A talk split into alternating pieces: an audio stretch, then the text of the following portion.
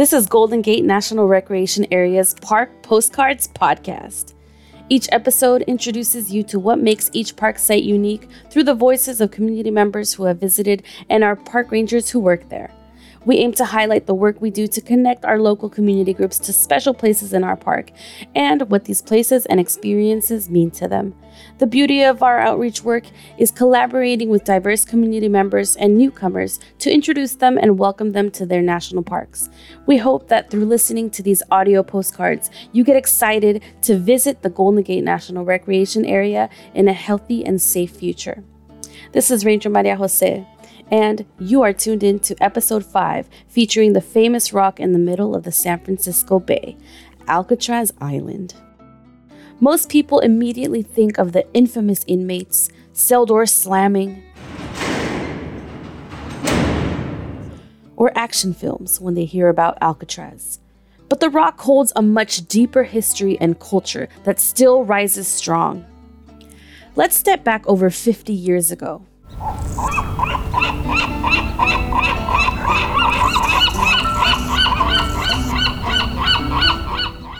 It's 1969. Imagine yourself stepping off a boat onto an island of rock. The gulls and the hummingbirds pirouette and sing above.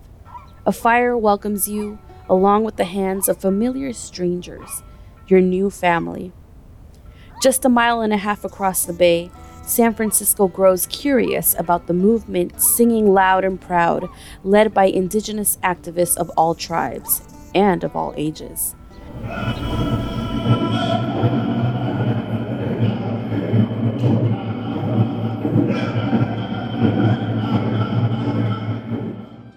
I am honored to introduce you to our special guest, a veteran of the Indian occupation who has called Alcatraz her home since the age of eight.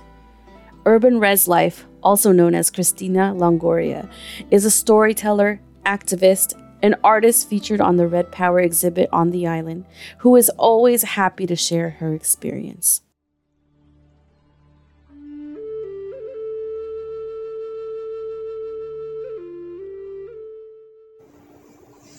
Welcome, community. First, I would like to acknowledge the Ohlone people, whose territory I occupy.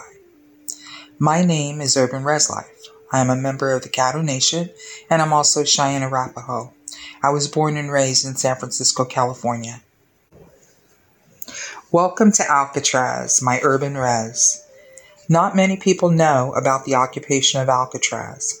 On November 20th, 1969, a group of students and activists boarded a boat and headed to Alcatraz to claim it.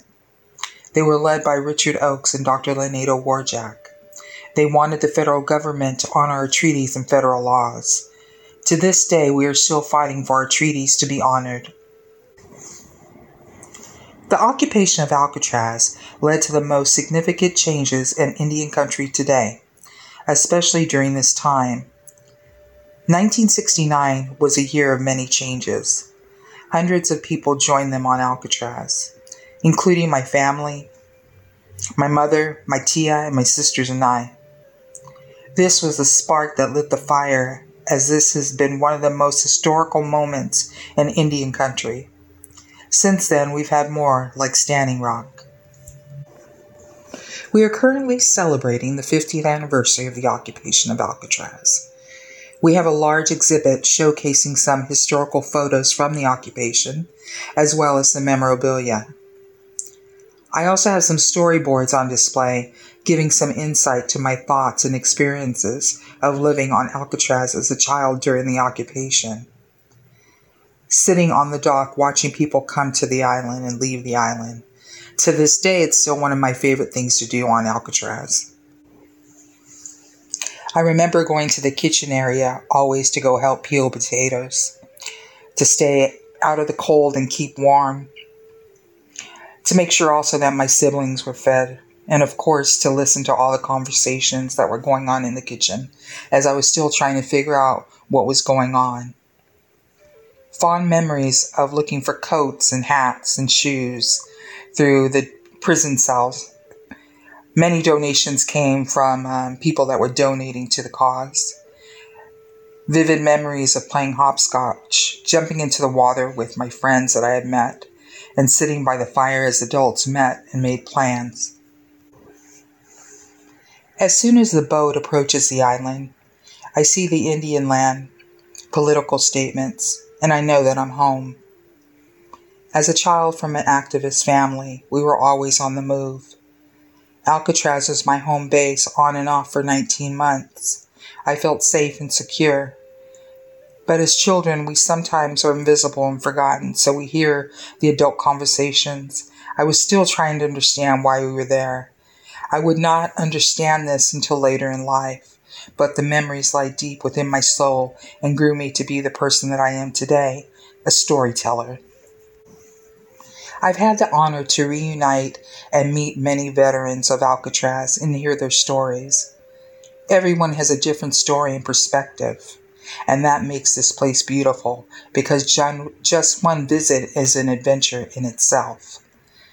On the island, you will notice some political statements on various buildings. It has been an honor to work with the National Park Service on the restoration.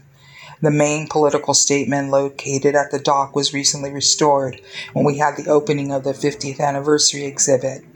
It was amazing to see veterans and their families restore it 50 years later with the next generations. Two times a year, we have a sunrise ceremony.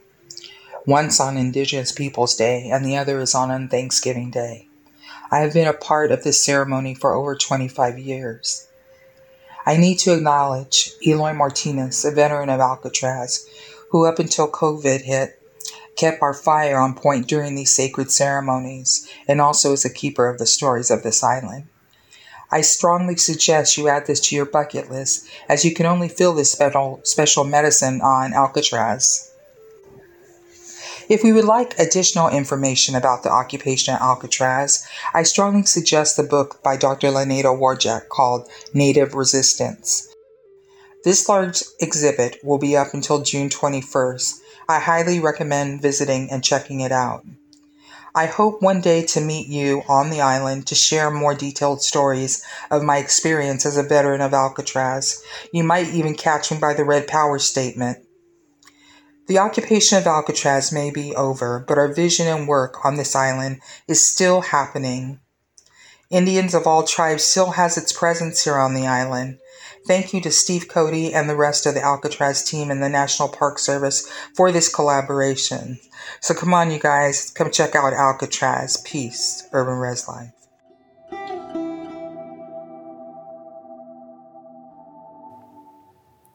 Hearing Urban Res Life's story takes me back to the 50th anniversary of the Indian occupation, November 2019.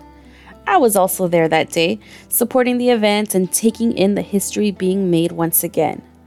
I must admit, though, my eyes teared up with joy, though, to see today's youth and leaders repainting the faded words, transforming them into a bright red. I was amazed by the magic felt on the island those three days, and I'm grateful for the sense of community everyone shared as people exchanged stories, made friends, or reconnected with old ones. Now, I don't usually get to work on Alcatraz, but let's hear from my ranger friend who does, Jackson Lamb. Hello, my name is Jackson, and I'm a park ranger on Alcatraz Island. My favorite thing about working on Alcatraz is that I get to take a ferry to an island every day. And if I'm lucky, I get to sip coffee under our eucalyptus tree while watching the sailboats go by. On most days, we have a 360 degree view from the middle of the bay, though we often find ourselves shrouded in fog. But hey, that's the bay for you. I also get to work with wonderful people, which includes National Park Service, Golden Gate National Parks Conservancy, and Alcatraz Cruises staff. I've made some good friends, and I've also learned a lot of interesting things about the island's history. Many people don't realize Alcatraz was the site of an important Native American occupation that took place in the context of the wider civil rights movements going on at the time. This was the location of the longest occupation of federal land in protest of the government. The occupation lasted 19 months in total, starting on November 20th, 1969, to June 11, 1971, and it was led by a group who later called themselves the Indians of all tribes. Now, I understand the irony as a government employee commemorating a protest of the government, but this was something that happened half a century ago. And as with some historical events, it was eventually understood to be a positive one for Native American rights, despite the complexities of the protest itself at the time. The Indians of all tribes still exist today and participated in the 50th anniversary commemorations held in November 2019. Veteran occupiers and their families returned to the island for a weekend of events, including the grand opening of the Red Power exhibit, which is presently open and accessible to visitors inside the new Industries building. One of the coolest things that happened during that weekend was repainting the Indians Welcome sign near the dock so that it's historically accurate to 1969. And that was done by hand by the original occupiers and their families. And also a shout out to our National Park Service maintenance staff who helped make that happen safely for everyone. The dock sign is one of the first things that you see when you get off the boat, and we get a lot of questions about it. And also the messaging on the water tower, and for particularly observant folks, the red power fists that are scattered around the island. So the next time you're here, keep an eye out for those. In addition to the Red Power exhibit, there are two events annually that help keep the memory of that occupation alive. On Indigenous Peoples Day, also known as Columbus Day, and Thanksgiving Day, also known as Unthanksgiving Day, there is a sunrise ceremony on Alcatraz that is organized by the International Indian Treaty Council. These ceremonies have been happening annually since the mid 70s and is a reminder of the later histories of the island and of the ongoing movements for Indigenous recognition and sovereignty. Operations on Alcatraz have recently resumed after a prolonged closure due to COVID. If you're excited to visit Alcatraz in the near future, you should know that we've made some adjustments for public safety. Upon arrival to the pier in San Francisco, a staff member will perform a touchless temperature check. You will be required to wear a properly fitting face covering to board the boat. We also remind folks to keep at least six feet distance from other groups while on the boat and on the island. This means that there will be certain areas that are limited in capacity, have a one way directional flow, or may be closed altogether. Check our website www.nps.gov slash ALCA for the most current information.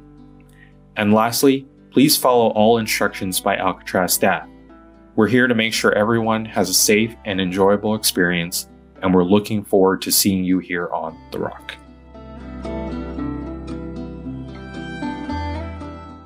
Thanks, podcast friends, for tuning in. I hope you will join us again on future episodes that will feature other park sites around the Golden Gate National Recreation Area. Stay tuned for our upcoming episodes. We will hear from Ranger Cordelia Vargas, who works in the Marin Headlands. Additionally, we have voices from our park partners from the Presidio Trust, including Community Partnerships leader Amy Deck, and program participants who have shared their park postcards. We can't wait for you to hear them. Until then, recreate responsibly in your national parks.